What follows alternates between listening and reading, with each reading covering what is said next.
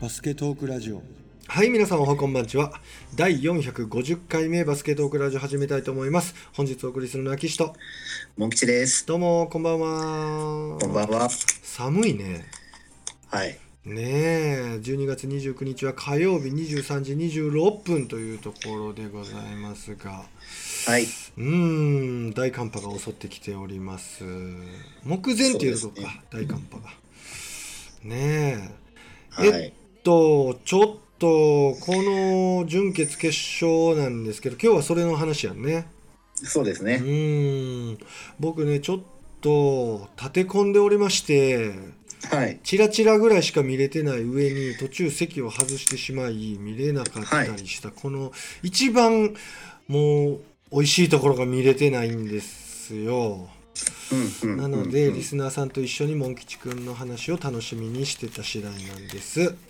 はい。今日はよろしくお願いします。お願いします。はい、何からいきましょう？とは言いながらも、うん。私もですね、うんうん。あの、まあ、仕事の関係とかで見れなかった試合もあるんでですすけど、よね、この時期。はい。うん、まあ、順番に話していきましょうかね。うんうん。えー女子の、えーセミファイナルうん、からですね。うん、で、前回の一番最後に、うん。えーその27日のお昼ぐらいに撮ったもんですから、うん、その27日の午前中に行われたですね、うんえー、と女子の準決勝の第一試合の方までは確かこの前お話ししてたと思うんですけはい、ども、はい。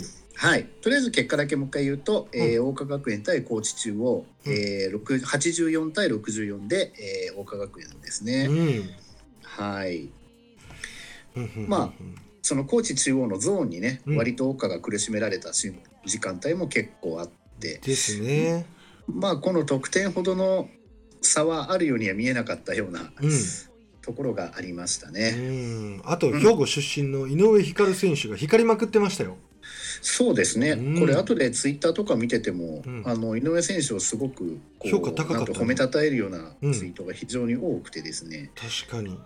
うんうんうんうんまあ非常に見応えのある、うん、面白い試合でしたうん。でね。すね。うん、うん。で、えー、と女子の準決勝第2試合ですね、うん。えー札幌山手対東京聖徳ですが、はい。これが大接戦でございまして。うん、これは、えっ、と、4ピリで、3ピリ終わるとこまでは東京聖徳がリードしているところを山手が追い上げてきたような展開だと思うんですけどね、うん。スコアだけ見てるとね。うんで札幌山手、えーこの試合は、えー4番の立山選手が34得点です、三十四すげえな。あと森岡ほのか選手、えー14番28得う点、ん。うん、六十点以上稼いでんなこの二人で。今回、うんこうまあ、ボックススコアとかもね今こうやって見やすくなってるんですけど、うん見てると結構20点以上とか、うんなんかものすごいスコアラーの選手がうん。なんか目目立つというか、はいはい。うん、面白いですね。そうですね。で東京聖徳は、うんえー、と控えに出てきてる9番の山口選手が20点取っていてうん。あとはスタメンの笹香選手も20点。うん、劇的な安城学園戦でスリー決めた人やね。そうですね。うんで、あとは、えっ、と、なんだ、えっ、と、キャプテンの山田選手が12得点、うん。うん。えー3アシスト。うん。あれ？これ5番の青野選手、うん。うん。スチール6。うん。なかなかですね。すごいね。うん。う。ん。えっ、と、1ピリが、えー、26対29。2ピリが25対28。うん。3ピリが20対26。うん。すべて東京聖徳がリードしてたんですけど、えー4ピリで21対13。うん。札幌山手が大躍襲をうん。というところだったようですね。まあこうでないとね、そうね。うん、だから準決勝2試合ともこれかなり白熱したすごく好試合だったと。いうことだと思います。うん。うんなので決勝がですね、うんえー、と桜花学園対東京聖徳はい。これなんかすごい何年ぶりでしたっけね？十何年ぶりぐらいとかなんとか。あ、そうなの？結構久々なんですよ。2000へ何？ー十何年も経ってないのかな？えーっとでも今ちょうど30歳ぐらいの方が、うん。高校3年生の時に、うん。確か決勝で大方当たってるみたいな感じだったと思うんうんですよね。うんうんうん。うん、だからやっぱ十何年ぶりってことですよね。ですね。これはこれで良かったと思います。うん、うん。まあ、決勝のこともね後ほど触れますが、えー、時系列でいくので、えー、で女子の決勝が決まったところで今度男子の準々決勝いきましょう。はい、はい、準々決勝第一試合、えー、洛南対、えー、埼玉の招致深谷、うん、なんと 1, ピ1ピリ15対20で承知深谷リード。うんうん。2ピリで23対15で洛南が取りましたんで、えー、とす前半終わった時点で38対35の洛南3点リード。うんうん、ですごい3ピリで、えー、19対14で洛南リード。ここで、えー8点差。うんで8点差で4ピリを迎え4ピリが24対20で、えー洛南が4点勝ってっていうところでしたんうで、ん。えートータル的に81対69ですけれども、うん。うん。えー、と確か、えーこの試合でえー小川選手が、えーこれ最後ですかね。うん。一応36分出てるんですけど、うん。怪我をしてしまったような形で。そうなのこで小川選手がね全体的に目立ってる印象があるってて、うん。逆にあんまり試合でそんなに目立ってるのに実は見えなかった浅野ケニー選手が27点取ってますね。うんうんうんうんうんうん。うんやっぱりリバウンドセカンドショットとか合わせやね。小川選手からケニーへの合わせが多かったように思いましたけどね、まあそういう感じなんですよね。うんうんうんあとフェンスリバウンドが7、うん、ディフェンスリバウンドが8ということで、うん。そうですね。うん。華麗なプレーでどうこうというよりはそういう部分で非常にうん。頑張ってたといううん。ところでしょうね。あとねこのゲームで浅野ケニー選手の走力うん、ここにちょっといいなと思いましたね。なんかこう、うん。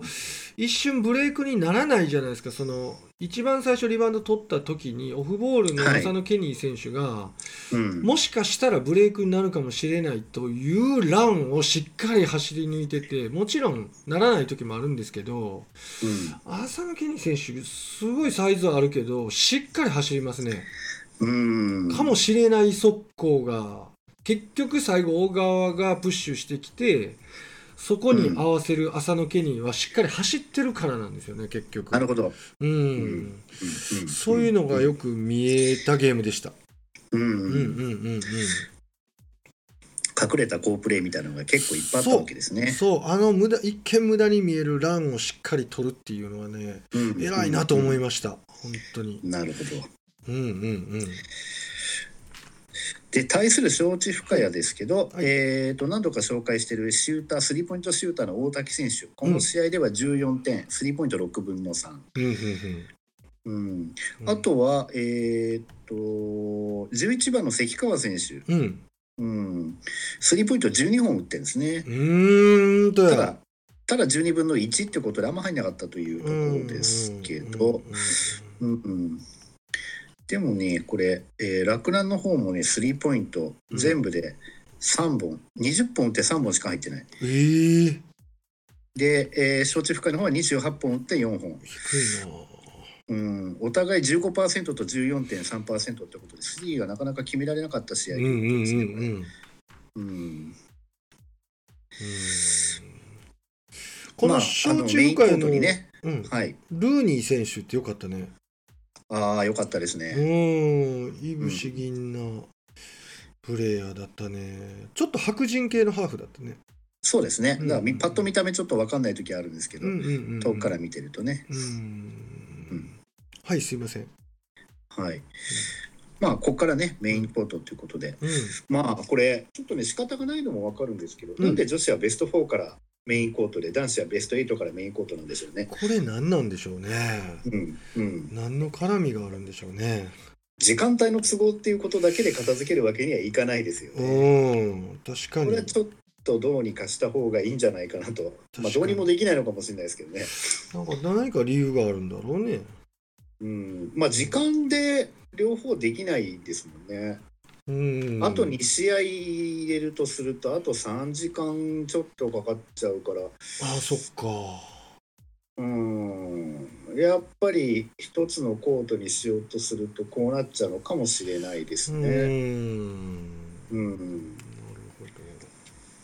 ということがちょっと気になったので行ってみました。うん、はい、ということで準決勝に洛南が駒を進めたとい。う試合でございまして、はい、えー、次、えー、東山対報徳学園、うん、これはみんなで多分見てたような。そうですね。うん。そうですね、うん、えー、去年もベスト8で対戦してるという。うんうんうん。うん、えー、1ピリ、えー、27対25で東山、うん、2ピリ19対23で報徳、うん、そして3ピリ16対16、うん、そしてなんと4ピリ30対10東山が取ってるという。もうほぼここで決まっちゃったというね、まあ、ほぼというか絶対どう考えてもそうなんですけど、うん、これは何と言ってもね、あのまあ、留学ゴンゴロ・デイビッドとあのジャンピエール、うん、ムトンボ・ジャンピエール両方が、ね、留学生を要するチームということで、うん、そしてどちらにもあの絶対的な司令塔がいる、うん。うん、シューターも揃っているというね。もうこれはもうどっちに好きがあるとかっていうよりはもうなんかね調子次第っていうふうに感じちゃうような部分もありましたけど、うん、最初。うん、で何よりこれポイントとなったのがまず、えー、ムトンボ・ジャンピエール選手が、うん、えー、ファールトラブルで、はい下がらなきゃいけなくなってしまったと。そうですよ。1ピリで3つだっけ？そうですね。だから2ピリはほぼなしで戦ってるような状況だったわけですが、うん、まあ、ここでね、うん、東山がワンゴール差でしたっけ？何でしたっけね？まあ、うん、粘ったっていうところが、とにかく勢いづかせちゃったのかなっていう部分はありますよね。たまにこういうことありますよね。うん、あのまあ、その後の試合のことを考えちゃうと、まあ、プラスになるわけはないんですけど、うん、誰か一人がそういうこう怪我だったりとかファールトラブルとかで出られなくなっちゃうような状況になっちゃった時に、うん、まあ、残った俺たちで何とかするんだっていう、そういうところでこう一体感がこう湧いてですね、ええあの実はそのまま持ちこたえたりとか、ってことは時々ぱりね、うん、あの他の試合とか見てても起こるんですけど、まさにそんな状況だったんじゃないかなと。うん。まあ、確かにそうなんですけどね。これもやっぱちょっと言おうか迷いますけど、うん、言いますねバスラジアから。はい。1ピリジャンピエール選手が3つするじゃないですか。はいこれの一つ目はまああるかななるかもしれないなと思ったんですけど、はい、1ピリで起こった3つのファールのうちあとの2つに関して、うん、まあリスナーさんあれを見てどう思いますかっていうところはちょっと知りたいな。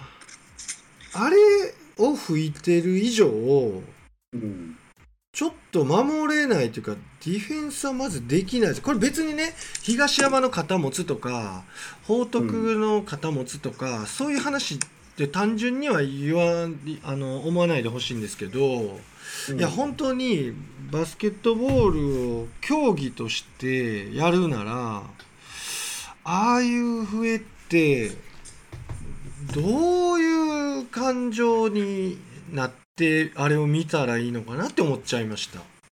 うん、もうね試合の当事者がレフリー、まあ、選手やコーチがレフリーに何か言うのって絶対良くないとは思うんですけど、はい、こう本当僕なんかは今回一観客として見てて、うん、あれだけシリンダーに収まってる人間を吹いちゃううん、まあデイビッドもあったような気するんですよ。こうシリンダーに収まってて、うん、でまあ言ったらこうオフェンスがぶつかってくるものに対してチャージングがならなくとも、うん、そこでファールを吹いちゃうとじゃあどうやって守ったらあれは正解なのかっていうふうな気がします。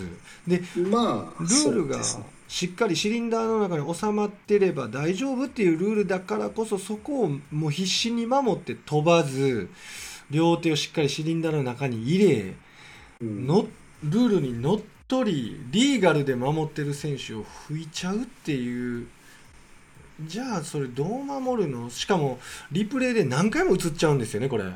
うん、であれを見るたびにちょっとうんなんかうん競技として一生懸命取り組んでる高校生が僕はやっぱちょっとかわいそうだなって思ったんですよね。やりきれないという言い方が正確なんでしょうか。うんそしてゲームをもう左右してしまうじゃないですかこれ。うんこれはね本当にちょっと一歩間違えたらうん。レフリーがゲームを壊してしまうとか左右してしまう決めてしまう。やっぱ主役は選手なんで、そこはねやっぱ一生懸命やっぱやってるプレイヤーのためにもねもうちょっとそのシリンダーを見てあげてほしいなっていうふうに思いましたね。まあちょっと誤解のないように言っておくとその、うん、審判がミスったってことを言いたいわけじゃないですよね。うん。うん、その笛吹くラインがちょっとあまりにもっていう、うん、そのセッティングに設定についての話ですよね。うん。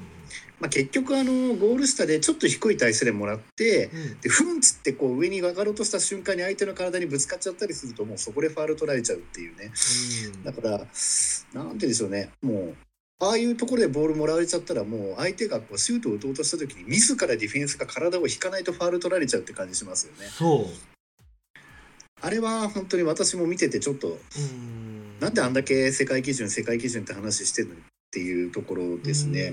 まあその辺の今ルール改定の話が進んでいるのか、うん、言ってるのは我々だけで審判の間では全然そういう話になってないのか私分かんないですけどね。うん。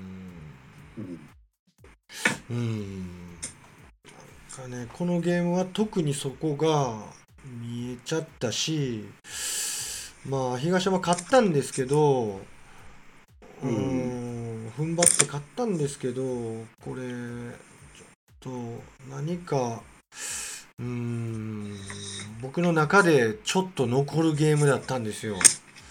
まあ私の場合ちょっと岸さんほどじゃないんですけど、うんうん、ただちょっとこれが例えば今回のこの判定の基準が世界基準だったら別に問題ないんですけど、うん、まああまりにねちょっとこう世界と方の基準と、あまりにちょっとこの笛が軽すぎるっていう意味合いでいくとねちょっと違っちゃうんで、うん、まあこれが世界基準だったらしょうがないじゃんで済むんですけどね、そこがただそうじゃないのが明らかなので。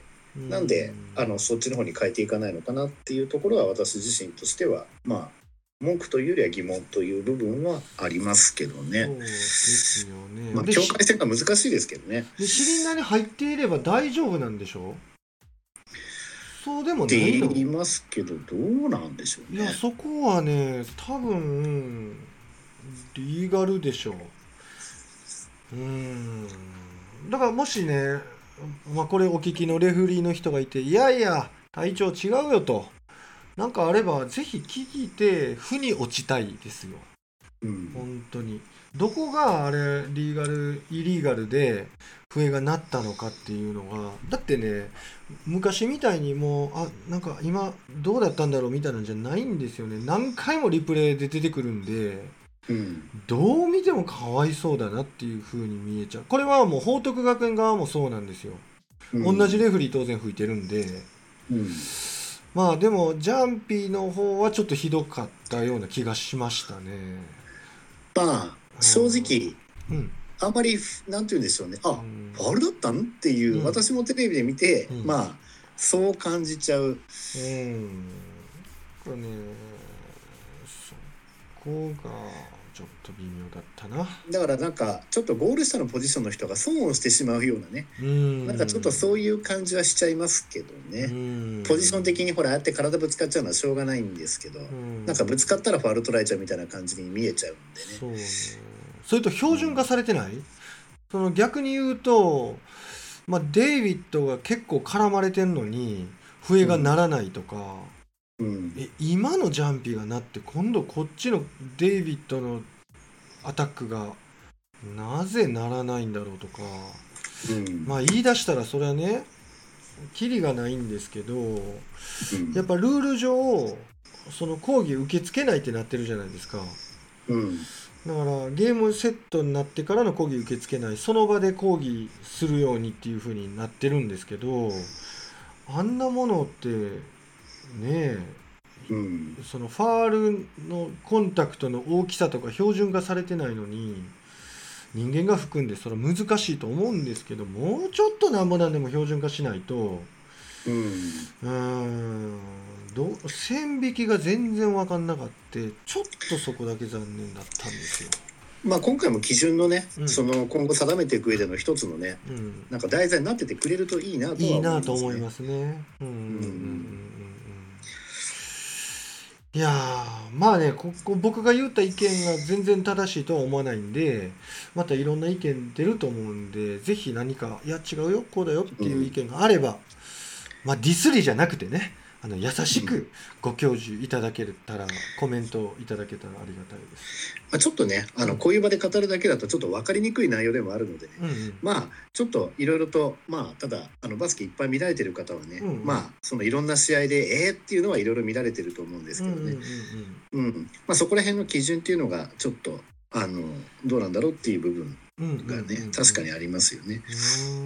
ううんん、まあまあしつこく話してもあれなんで次行きましょう。そうですね。はい、うん。で次、えー男子準々決勝今度3試合目ですね。うん。はい。えっ、と福岡第一対仙台大明星。うん。うん私はもうこれな。あの福岡第一を倒せるチームがあるとしたら明星ぐらいだみたいな言い方をここで確か喋っちゃったことがあるんで、うんうんうん、そうですね。これ勝った方が絶対優勝してくれなきゃ困るなという心境でこの試合終わった後うん。とかずっと思ってたんですけどね。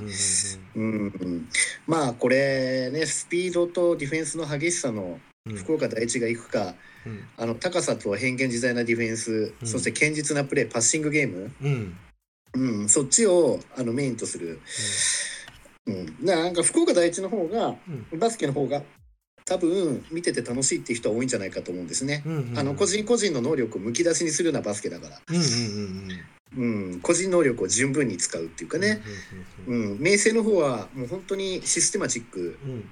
うん、あんまり勝手なプレーもなく、うん。まあ、パスをどんどん回してって無理をせずうん。シュートセレクションをしっかりやるとか、うん。あとはディフェンスのシステムっていうのがいいろいろあってね。うん変幻自在にいろいろやってくるっていう、うん。うん、まあ明星はどっちかというとそういう意味では玄人好みのチームだったりするのかもしれませんね、うん。見てる分には。うん。えー、1ピリ20対14うん。うん。福岡第一リード。うん。2ピリ11対11点差変わらず、うん。うん、要は6点差で、えー前半が終わってます。うん。で3ピリ、えー、17対19で明星がうん1ゴール分詰めまして。うん。そして、えー4ピリ13対20で明星が、えー逆転勝利と。うん、しかしこれあのーなんたらいいのか。まあちょっと言い方失礼ですけど見ててすっげえ疲れる試合でしたよねこれ。うん。重重い疲れるって言い方よくないな。重いめちゃくちゃ重い試合でしたね。う。ん。守り合いやったね。ほんでシュートの確率もやっぱり両方とも落としてたよね。あの結局、うん。えっ、とちょっとまとめた言い方をすると相手のいいところをお互いが潰し合うっていうバスケだったので、どうしても見てていいところがなかなか見えないっうんていう試合になっちゃったんですよね。確。かに確かにうん、福岡第一には走らせない。うん。明星には高さを生かせない、うんうんうんうん、そしてシュートが入んないみたいなね、うん。まあそういうバスケになっちゃってたんで、まあ、シュート入んないのは両方でしたけどね、えーもう本当にシュート率が、えースリーポイントに関しては、ふえー、と明星は13.8%うわ低い。29本打って4本しか入ってない、うん。うん、4本のうち3本が山崎イブ。そうですね、ねうん、あともう1点が、えー山内ジャヘルうんですよね、うん。うん、で福岡第一もスリーポイント本当は得意なんですけど30分の6、ううん。ん、そうですね、うん。割と今大会松本選手がねあんま目立ってなくてね、この試合でもスリーポイント1本も入ってないんですようね。ん。まあ、ローハーパー選手の方はねスリーポイント乱乱発するタイプではないですけどね、うんうん。うんうん、ハーパー選手が1本決めてるぐらいか。しかも7本打って1、うん。うん。うん、なかなかこれはもう本当に我慢比べのような試合でしたね。うん。確かに。うん、これはもうね福岡勢が両方消えちゃうというね、うん。ここで。うん。うん。うんうん、すごいね。まあ、うん、まあ見応えのある試合でしたね。うんでまあとにかく山崎選手まあ私が見たところその確かに勝負は強いといえば勝負強いし大事なところ前半入ってなくても打ち続けて最後になって急に決めてくるっていうね、まあ、そういう勝負強さあるもののうん。自分でこう切り崩していくっていうようなまあ例えば関大北陽の金近選手のようなそこまで自分でゲームを支配するってとこまではまだ全然いってないと思うんですよね、うんだからシュートが入んないともうなんか何もやってないように見えちゃうような部分もあって、うん。うんまあ地味にリバウンドはめっちゃ取ってますけどね、うんうんうんうん。この試合でも17リバウンド取ったすり、ごいよ。うん、ただその辺のところがやっぱり苦戦してるのと、うん。あとはあの2人本来のスタメンだった選手が今回怪我で外れてるんですよね。うん。あのカンノブルース選手とあともう一人加藤選手って選手も確かいたはずなんですけど、ううんん。だからその選手が2人外れてるっていうところもあり余計に得点的な部分としては、うん。あのいつもよりもちょっと苦しい部分があったと。うん。まあディフェンスに関してはねうん。まあもう本当にあのスタメンの身長的な部分もうん。ちょっとは低くなるらしいんですけどね、その2人が抜けたことで、うん。まあ、それでもスタメン全員190、すごいなうん。うん途中で北選手とかが入ってくるとね身長北選手185ぐらいだからうんちょっとまああの低くなっちゃうところもあるんでしょうけどうん。あの身長でアメーバーゾーンやられちゃうともうねそのカットインして中に切り込むどころかただパス回すことさえなんかいつどこでカットされるか分かんないっていう。う、んあれは嫌ですよね。うん嫌だなうんうんうん。で機動力あるしねそうなんですよね。で手も長いしね、うん。まああれは本当に。でやっぱあのメンバーでやるんだったらやっぱあれが一番いいディフェンスなんだろうなと見てて感じました。も見てて思いました。うん、うん。明星だからこそあれが一番生きるのかなぐらいのね、うんううん。ん、なんかそういうのをすごく感じまして、うん。うんうん、まあここで当たっちゃうのが本当もったいない対戦でしたけどもね。うん61対64で明星が、えー去年の優勝、えー福岡第一高校を破りましたと。うん、で次、えー準々決勝第4試合。はい。この試合もものすごい接戦でしたね、うん。えー人生学園対北陸。うん。これどちらもまあねファイナリストになったことある学校ですけど、うん。別になんか特別こう前情報の中ではうん。優勝候補と呼ばれるような感じでこう持ち上げられることっていうのは、まあ、北陸はまあ候補の一校ということで上がってましたけどうん。人生はねそこまでっていうには言われてなかったと思うんですよ。確かに。まあ、四国で1位は取ってますけどね四国ブロック代表になってますから。うんうん伸び伸びやってたっていうところはあるのかな。うん。1ピリ22対22同点えー2ピリ、えー、21対26で北陸が取って5点差で、えー前半終わり。うん。で3ピリが17対21で北陸が取って、えー要は5点差にさらに4点差で9点差。ところが、えー4ピリ、えー21対17、えーそこから3点人生学園が詰めてきて。うん。だからやっぱ頑張ってますよね。うんうんうんうん。最後5点差で終わってますからね。すごいよね。どちらのチームもここはその前の試合が重かったことがうん余計にそう思わせた部分はあるかもしれないんですけど、うん。すごく両方が伸び伸びシュートを打ってるように見えてうですね、んうんうんうん。見てて割とこう盛り上がる面白い試合だったように感じてしまいましたスリーポイントも34.1%か、うん、人生学園。で北陸は、えー、23.3%だから北陸より人生の方がスリーポイント入ってるんですよね。うん本当だね。41本打ってる、うわすげえなうん、41本打ってて逆に北陸は30本しか打ってないから、うん。うん、41本打って14本。うん。北陸は30本打って7本。うん。なんか人生学園が一番伸び伸びしたプレーをうん。この準々決勝に出てるチームの中では一番してたんじゃないか的なところがうんありまして、うん。うん、とはまあその留学生以外の選手は割と分散して点取ってるのかな。土屋選手小川選手米本選手、うん、うん、土屋選手、えー、13点でアシストが4か、うん、うん、土屋選手めちゃくちゃうまいですね。うまいねこの選手。うん。落ち着きがすごいわねなんかスピードあって速いからどっちかというと突貫小僧みたいに見えるんですけど、うん、あのハーフコートバスケになってからのこう相手のゾーンとかね、うん、相手ディフェンスをこう切り崩した、うん、そっからのアシストとかがめちゃくちゃうまいですよね。うまい。落ち着いてるし、もう慣れてると言うべきか。うん、これすごいですよね。これね土屋君、えお兄さん大堀だったんで、えー、大堀で、え本人は、えー、北陸。誰かが紹介してましたけど木林兄弟と逆パターンだっつってね、木林兄弟はあのお兄さんが北陸で弟が大堀、う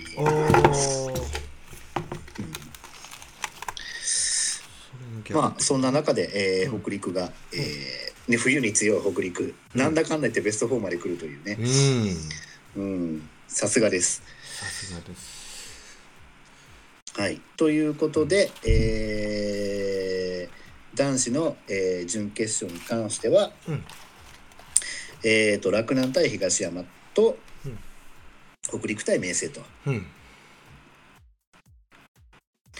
で、えー、今度は、えー、昨日になるわけですね、えー、女子の決勝と男子の準決勝2試合、うん、はい、えー、女子の決勝桜花学園対東京聖徳、うん、うん、これはねちょっと終わってからのこうなんかいろんな方々の声を聞いてると、うん、ちょっとね、うん、あのー、留学生の天香選手にちょっと偏りすぎなんじゃないかというね、うん、評価がすごかったんですけど、うん、これ89点のうち53点が天香選手だったんですよね。うんうんうんうんうん、まあもうあそこまで来たらもう勝ちにこだわるしかないんでね、うん、まあそりゃ強いところで攻めるでしょうっていう部分もあるんですけれどもね、ちょっと見てる側からするとちょっとねまあ面白みには欠けるっていうところはあったかもしれませんが、ただ一つ言えるのは、うん、まああの私その準決勝の時にも話しましたけど、うん、その天香選手がゴール下できちんとボールをもらえるシチュエーションをチームとして作れてるってところまでは、うん、やっぱりチームとして非常にね、あのうまいところかなっていうのは思ってましたし、あの江村選手が崩してそのカバーが出ることによって、えー、っと天香選手にボールを入れやすい状態が作れているというかね。うんあとはもう一人、えー、っと朝比奈選手、うん、これ神奈川の選手ですけどね、うんうんうん、185センチぐらいあるのかな、うんうんうん、この選手もリバウンド強いもんだから、うん、天香選手に2人3人でこうカバーいきゃいいってもんでもないっていう、うん、まあ、そういう選手層の厚さ的な部分もですね、あって、まあ結果として得点はこう天香選手に偏っちゃいましたけれども。うんうん、逆にこういう展開になっちゃったのかなと。うんでもう一つ言えるのは、うん、その桜花の大黒柱は実は天香選手じゃなくて4番キャプテンの江村選手だと思うんですよね。うんうんうん、一番得点力もあって基本的には全部ここから始まりますから。うんうんうんで東京聖徳実はこの江村選手を抑えに行ってたんですよね。で本当見てびっくりしましたけど江村選手が、まあ、ファンブルっていうかボールをカットされちゃう場面とかもあって。取られてたよね。そうだから、ある意味相手の一番の強みである江村選手の方の対策はこれ成功してたんですよね。でそうなっちゃったんですけど高さの方は止めれなかったというところでですね。そうだな。うん、だからやっぱり決勝来るだけのことはあって、うん、あの最後ねこの得点差にはなってましたけど、うん、見ててゲームになってましたからね。10点ぐらいでずっと食らいついて。うん、でしっかりこう天香に、えーと、江村天香につないだ時に、はい、その天香に23人やっぱ寄るんですよね東京聖徳が。でその時に逆サイドこれ何回かやられてましたけど、うん、えー、朝比奈選手が合わせに来てて、うん、天香の朝比奈アシストっていうのに続いていってて、うん、でそれを嫌がる東京聖徳がもともと江村についてた山田選手が江村天香につながった時に、はい、3人目のアシスト朝比奈選手を山田選手がローテーションしてそこに入ってくるんですよね。うんうんうん、この守りがねやっぱりこう修正すぐしてくるっていうね、うんうん、ここ賢いなと思うしあんなんタイムアウトでベンチで何か言われてすぐできるってなかなかですよこれ。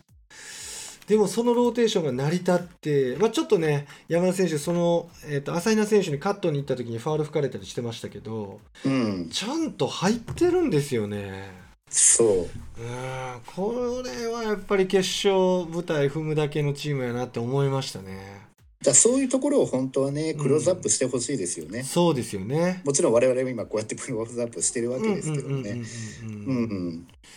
あと天香選手がやっぱりい。ろんなことできるんですよね、はい、ハイポストからジャンパー打ったりハイポスト振り返って、うん、ちょっと決勝までそういうところあんま見せなかった天香選手がうん、急にハイポストからズドンって結構鋭いドリブルドライブかましたり、うん、なんかあこういうこともあるんだなっていうのと何言ってもやっぱペイントエリアがエクステンドって言ってちゃんと体を入れて片手でリリースできるじゃないですか。はい。こういうエクステンドがちゃんとできるっていう天香選手しかもこのサイズこのフィジカル。はい、やっぱり超一線級やなと思いましたね。そうですね、やっぱりあの選手たちとかコーチがね、うん、天香選手の活躍について喜んでた、喜び方見てても、うん、多分、まあ、いつも以上というか、あの多分今まであんまり試合で見せてなかったあるいは見せられてなかったのかもしれないですけどね、そういう部分が炸裂したっていう部分もあったのかなって気はしますね。いや私も高知中央の留学生のねマーベラス選手の方が明らかに上だと思ってましたから,、からちょっと決勝だけ見ちゃうとちょっとね。うん、またちょっとそこのあれも変わって見えちゃう部分っていうのがありますけれども。いやいいゲームやったよこれは。そうですね。うん、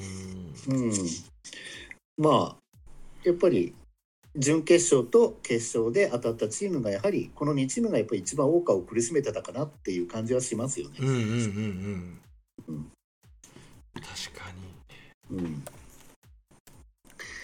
さて今度ダンスの準決勝、はい、えー、洛南対東山の京都対決。うん。うん。これね東山あのー、今年度のそのなんとかフェスティバルみたいな交流戦みたいなところでも、洛、うん、南に負けて荒倉には京都のあれで負けてそれ以外にも結構いくつかの福岡大師とかいろいろ当たって負けてるみたいなんですよね。うんうん、そのまあ悔しさからこうなんて言うんでしょう、まあ、反省をして、うん、まあなんて言うんでしょうね。またさらに自分たちを見直してレベルアップしてきたというか、うん、そういう部分がやはりあるようなので、うんうんうん、そういう思いも強かったんだと思うんですよね。うん。まあ、あとはもうね、小川選手が怪我しちゃってたっていうのはもうね車椅子で現れてもすごい、ね、皆さんにびっくりされてたと思うんですけど、うん。まあ、そこも、まあ、本当はそれ東山の選手にしたってね、うん、小川選手いる洛南を倒したかったでしょうから、うん、うん、まあ、そんな中でね、まあ、あの容赦はしないというところで頑張って、えー、両チームがバチバチとこうやってたわけですけれども、うん、うんまあ、この試合だと洛南は、えー、と8番の大石選手が19点とかね、うん、あと浅野ケニー選手も、えー、と得点ではそんな目立った感じにはなってないですけど、結構。あでも浅野ケニー選手、この準決勝も25分しか出れてないんですね。あそうなの？もっと出てるから思ってた。なんかそういう感じはしましたけどね。逆に4番の西村選手はねずっと40分フル出場ですけど、うんですね。この試合はもう本当に誰かに偏ることなく、うん、大石君だけその19点ですけどあとはみんな1桁だったり10点ちょっとだったりとか、う9点とかっていう感じの得点でばらついてますね。そうですねうん、でもスリーポイント27分の11なんでかなり率は良かったみたいですね。うん、本当よね。うん、うん、で東山の方はと、うん、えっ、とスリーポイントはでも本当にあれですね。西部君。が、えー、5分の3で26点取ってるぐらいで24分の416.7%しか入ってないから、まあ、西部君以外はほぼ入ってないぐらいの印象だったと思いますね。確かに、うん、まあそんな中えっ、とピエール選手はリバウンド16、うん、ヨネス選手は、えー、アシスト10。うん相変わらずですね。すごいなうん。で、えー、最終的に20点差ですね。うんうん、えっ、ー、と87対67で東山が、えー、決勝へ駒を進めたという試合でございました。うん、そして2試合目、うん、えー、北陸対仙台大明星これもまた激アツな試合でしたね。これ俺見れてないんだ教えて。あそうですか。うん、えっ、と1ピリが14対19で明星が取ってます。で 2, 2ピリは、えー、12対11で北陸。うんで3ピリも18対17で北陸、うん、4ピリも14対13で北陸だから1ピリの5点リードを、うん、1個ずつ削って。削ってって。うんこれもでもねなんうんやっぱこの試合も明星があんまりシュート入んなくて、うん、北陸のが思いっきりシュート打ってて入っててっていう印象があったんですけど、ただ打ちまくってる割にはっていう部分があって、うん、えーと、小川選手が8分の3、うん、頼本選手が12分の3なので、うん、率は21.9%。うん、ただ明星に関しては、えーと、さらに低くて21分の4なんで19%ですね。うん、だから結局勝負どころでただシュートが決まったりしてたので、うん、まああのなんて言うんでしょうねなんか最後イブ選手のスリーとか決まったらなんだとかっていう話にはなってますけど、うん、うん、まあやっぱ重い試合になってましたね。で実際なんて言うんでしょうね。北陸もこうやっぱスリー打たされちゃってたっていうかやっぱ中に入れないんですよね。だからパス回しててちょっと上の方でピックアンドロールとかでうまく崩したちょっとしたズレでスリー打つみたいな感じだったんで、うん。まあ、それが入るか入んないかみたいな。うんだからゾーンを崩してるシーンっていうのは何回かあったぐらい。何回かその土屋選手がカットインしてって崩して、うん、すっごいいいパス出して、うん、合わせて決めたっていうシーンが何回かぐらいはありましたけどもうそれ以外はもう単に回して外から打って入ったっていう感じだったので。なるほど。うん、これがその明星にとっては思惑通りなのか、うん、どうなのかはちょっと分かりませんけれども、まあ、最終的にゾーンを崩されたっていう印象は全くなかったですね。明星のゾーンを見てて。まあ、実際得点もね、まあ、競ってるとはいえ58点に抑えてるわけですから、うん、あの能力の高い軍団をですね。そうやんな、うん、そういう意味でやっぱりすごいなと思いましたね。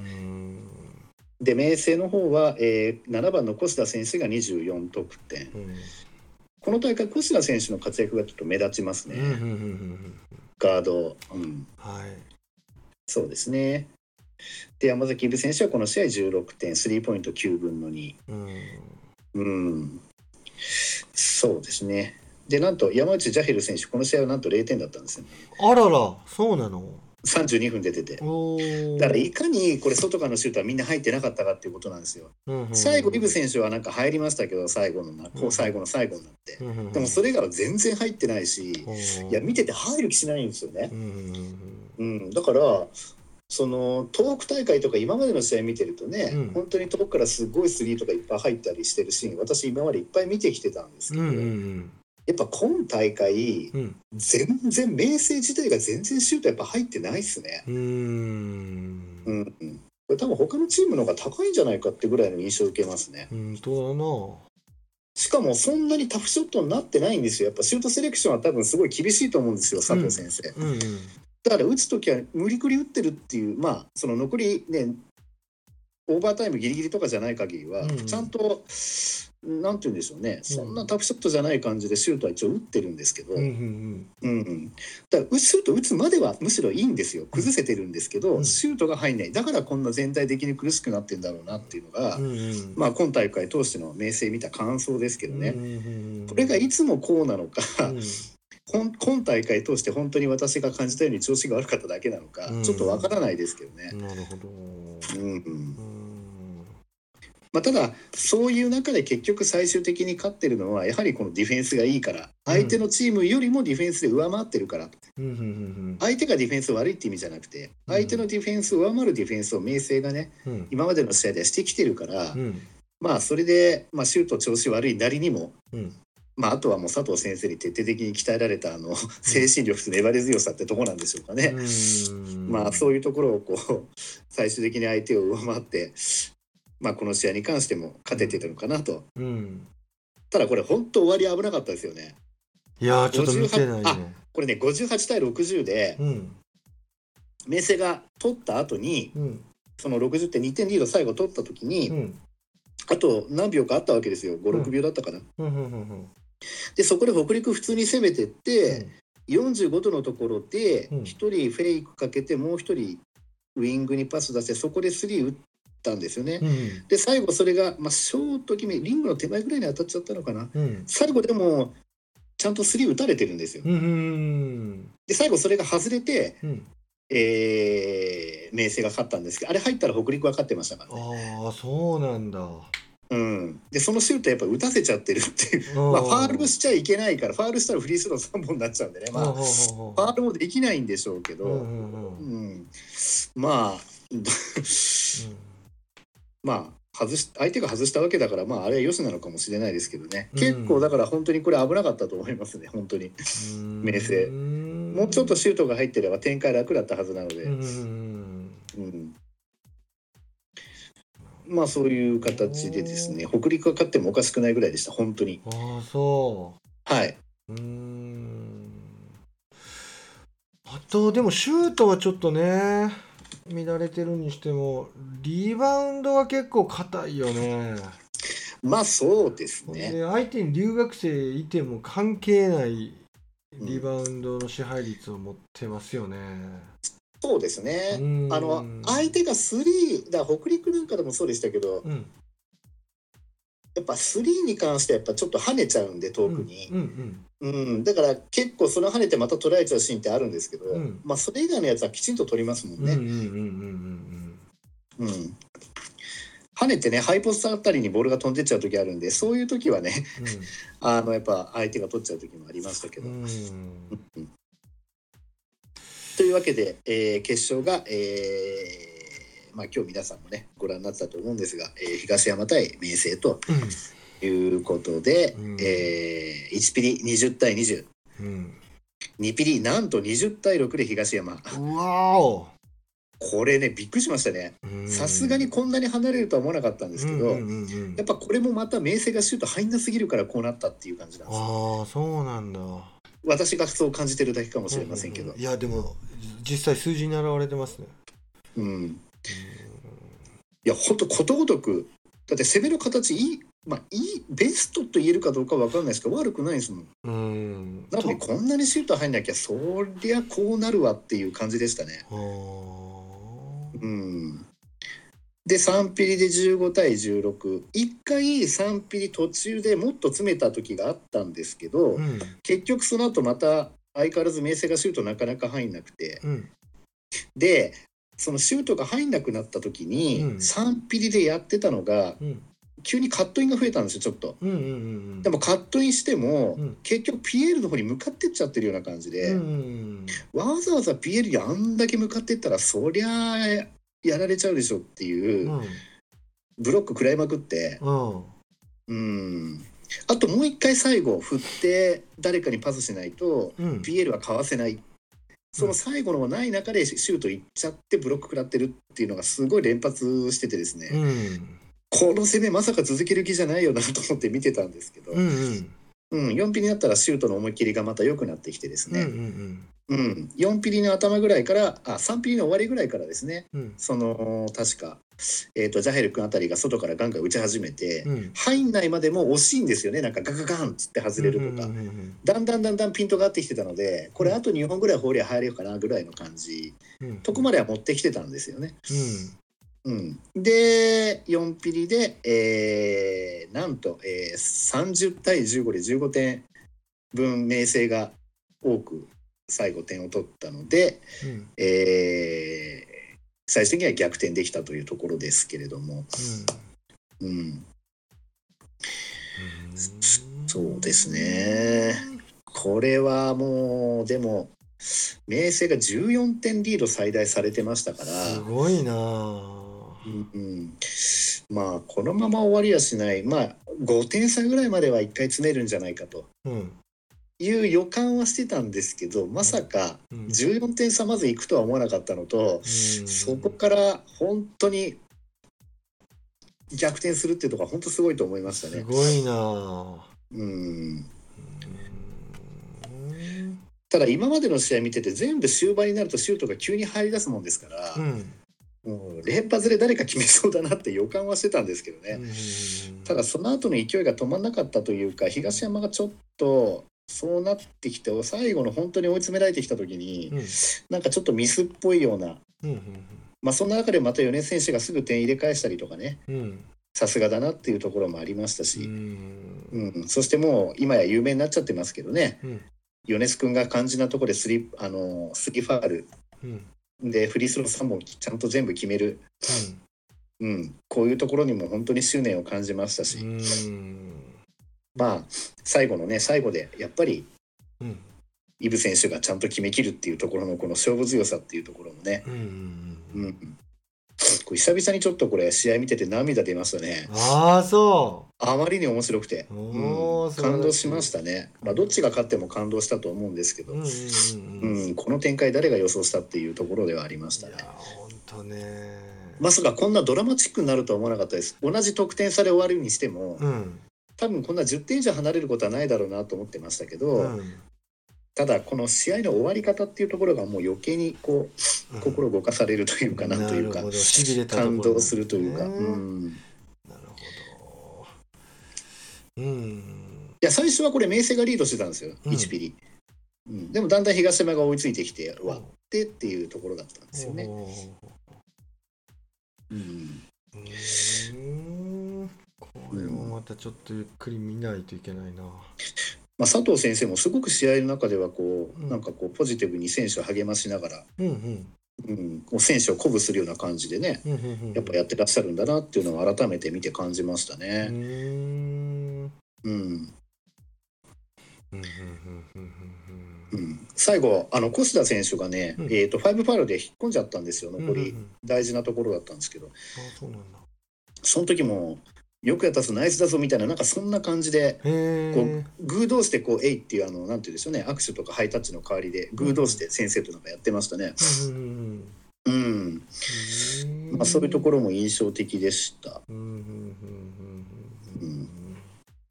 まあ、あと今日に関してはただ本当にあのジャヘル選手うん。うん。あのージャヘル選手があのロングスリーを決めたあたりから完全に流れが明星になっちゃったんで、ロングスリー決めたんだ。うんまあ、ロングスリーですうんね。うんまあ、ロングっていうか、まあ、スリーポイントラインよりも1メートルちょっと後ろぐらいの。ところからでしたけど、やっぱ彼が打ち続けてて、うん。うん、それが最後になって今度入って、うん連発だったっけな。なんかそんな感じになってきて完全に明星いけるいけるいけるっていう。でそこからまた明星のディフェンスのその集中力勢いっていうものが増したように見えましたね。うーん完全にそこで流れを奪ったと、うんまあ、最後決めたところはイブ選手でしたけど、うん最後の最後は、うんこれ彼沖縄から来てるんですよね。ジャヘル選手はね。学校は那覇那覇って書いてありましたからねあ中学。すごいな。あうん。まあすごかったですね年の最後を締めくくってくれました。ねそしてこの大会ウィンターカップが中止にならなくてよかったです。まあ本当そうですね。ねこんなのこんなすごいのが存在しなかったっても考えられないよね。う考えられないですね。うーん。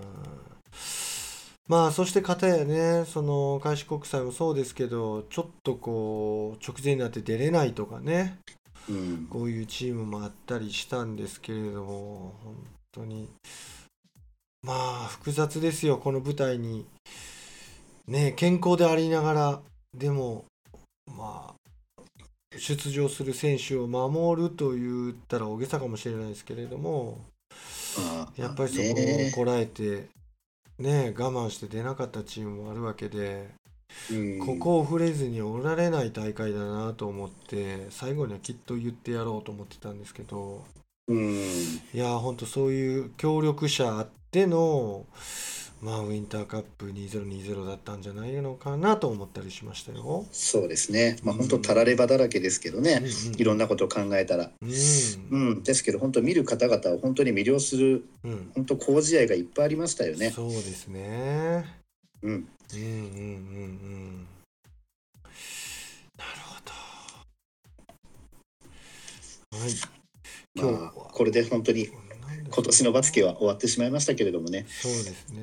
うん、実は B リーグはあったりするんでしょうけど、うん、うん、まだ年内も実は、もうちょっとあったりするのかな。うん。あ年内はもうないのかな。えっ、とあもうないか。もうないですか？うん、27日で終わってあと1月の2日とか正月早々あったりはするみたいですけどね。うん。なるほど。バスケ見る方の納めってとこですね今日はね。そうですね。うん。いやいや全然また話がちょっと変わっちゃうんですけど。はい。ジュニアウィンターカップが1月4日から開催されるんですね。はい。で、まあ、このコロナの影響を受けてか、まあ、そのチーム自体は受けてないんですけど、その、はい、陽性者とか濃厚接触者とか、そんなんじゃないんですけど、はい。そのセンターサークルの対戦相手パンサーズさんが、はい、そのやっぱり今の現状をまあ鑑みて危険と。1回戦危険なんですよね。うんえ女子？女子です。うんうんうんうん、だから女子は2回戦から参戦ということになりまして。なるほど。うんやっぱりあまあしつこく言いますけど別にパンサーズさんの中に陽性者が出たんじゃないですよ。うん、あの状況を鑑みて多分大分県協会とかがそうやって決めたんでしょうかね。なんか子どもたちの安全のためにみたいな、まあ、それは各地区に任されてるので、うん、県協会がそう決めたようなんですけどね。県協会かチームか知りませんけど。とにかく別にコロナになってないけど一応安全を鑑み危険しますということらしいです。なるほどそうですか。まあ年明け早々まだまだなんかいろんなちょっとあんまり良くない波乱がありそうで、ね、ちょっとドキドキしますけれどもね。本当に本当に。最後に締めくくりでちょっとお話ししとくと、うん、えっ、と話戻しちゃいますが高校バスケ、はい、ここ8年のウィンターカップ優勝校男子、うん、えー、明星、明星、明星、うん、福岡第一、明星、福岡第一、福岡第一、そして仙台大明星ということになっております。明星何回行ったかな？みたいなね。ほんまやね。この8年で5回優勝してるんですよね。すごいな。確か明星ファイナルまで来ると負けてないみたいですね。あそうファイナルまで来れば明星が勝つってジンクスがなんかあるっぽいですよ。誰か言ってた。へえ。ちょっと私厳密に調べてないんでこれ違ってたらごめんなさい、でもなんかそれっぽいです、うん、なるほどちょっと女子の方すいません調べてませんけど、うん、女子も桜花がだいぶ離れてましたもんね、優勝からね。大阪桐蔭とかあの辺の試合あの辺がファイナリストになってきた年もありましたしね。ありましたね。うん。あと岐阜城もね、行ったりして。うんまあ、あとは選手たちのね進路が楽しみで、えー、またこういう選手たちを追ってね大学バスケをねまた、あの見に来る方々も増えてくれると嬉しいなと個人的には思っております。が、また雰囲気変わりますし。うんうん。でまたこのね今回東海大がまたすごいですよね。まあ今大学多分インカレ終わってオフになってるのかもしれませんけど、うん、あのー、東海大学スタメン今誰も大学に残ってないみたいな。全部特特別指定選手ってこと？そう。すげえなそれマジで。いやこれちょっとねわわ笑うっつっちゃあれですけど。いや本当笑っちゃうんですけどこれ。大倉颯太千葉、うん、えー、津田選手三円川村横浜、うん、西田新潟、うん、佐渡原広島。そしてさ坂本名古屋八村アレン選手も今日ねサンロッカーズで発表ありましたんで、えー、オールスターみたいになってるやん。うん5人スタメンプラス2名。まあどっかの学校のなんか A チームみたいなね。メンバー全員いなくなっちゃったみたいなね。すげえなそれ。でも今、うん、なんて言うんでしょうあの全体的にですけど、うん、あのプロの練習に参加できる方が、将来のその代表候補レベルの人たちにとってはプラスになるだろうっていうような方向になってるせいか、前は特別指定するにしても、なんかちょっと近くで通えるところで大学の練習と両方できる日は参加するみたいなイメージあったかもしれないですけど、今年のこれ見てるとそうでもないんですよね。例えば練習と両方参加できるとしたら川村選手と八村阿蓮選手ぐらいなんですよ。まあ、大倉颯太選手も千葉だからまあギリギリかもしれないですけど西田選手なんかまあ4年生で卒業だから関係ないのか、えー、と里原選手なんかは広島ですしね。うん、坂本選手も3年生ですけど2年生か。名古屋ですしね。だからもう関係ないとこ行ってるから、そういう意味では例えばハーパー選手なんかもね、まあ、東海とか来るのかなんか分かんないですけど、例えばそういう学校来たとしても、そのまま地元の福岡、ライジングゼファー福岡とかね、あるいは沖縄出身だったら沖縄のキングスとかにね特別指定で行っちゃえなんてね、うんそんなのもありなのかもしれませんし。あのえっと東海の陸川先生とかはい、そこを積極的に理解をさせしてるのかもしれないですね。多分そうですよね。ねうん。うん、で逆に他の選手は他の選手でね、先生も見れるし、うん、うん、っていうのはあるのかもしれないですね。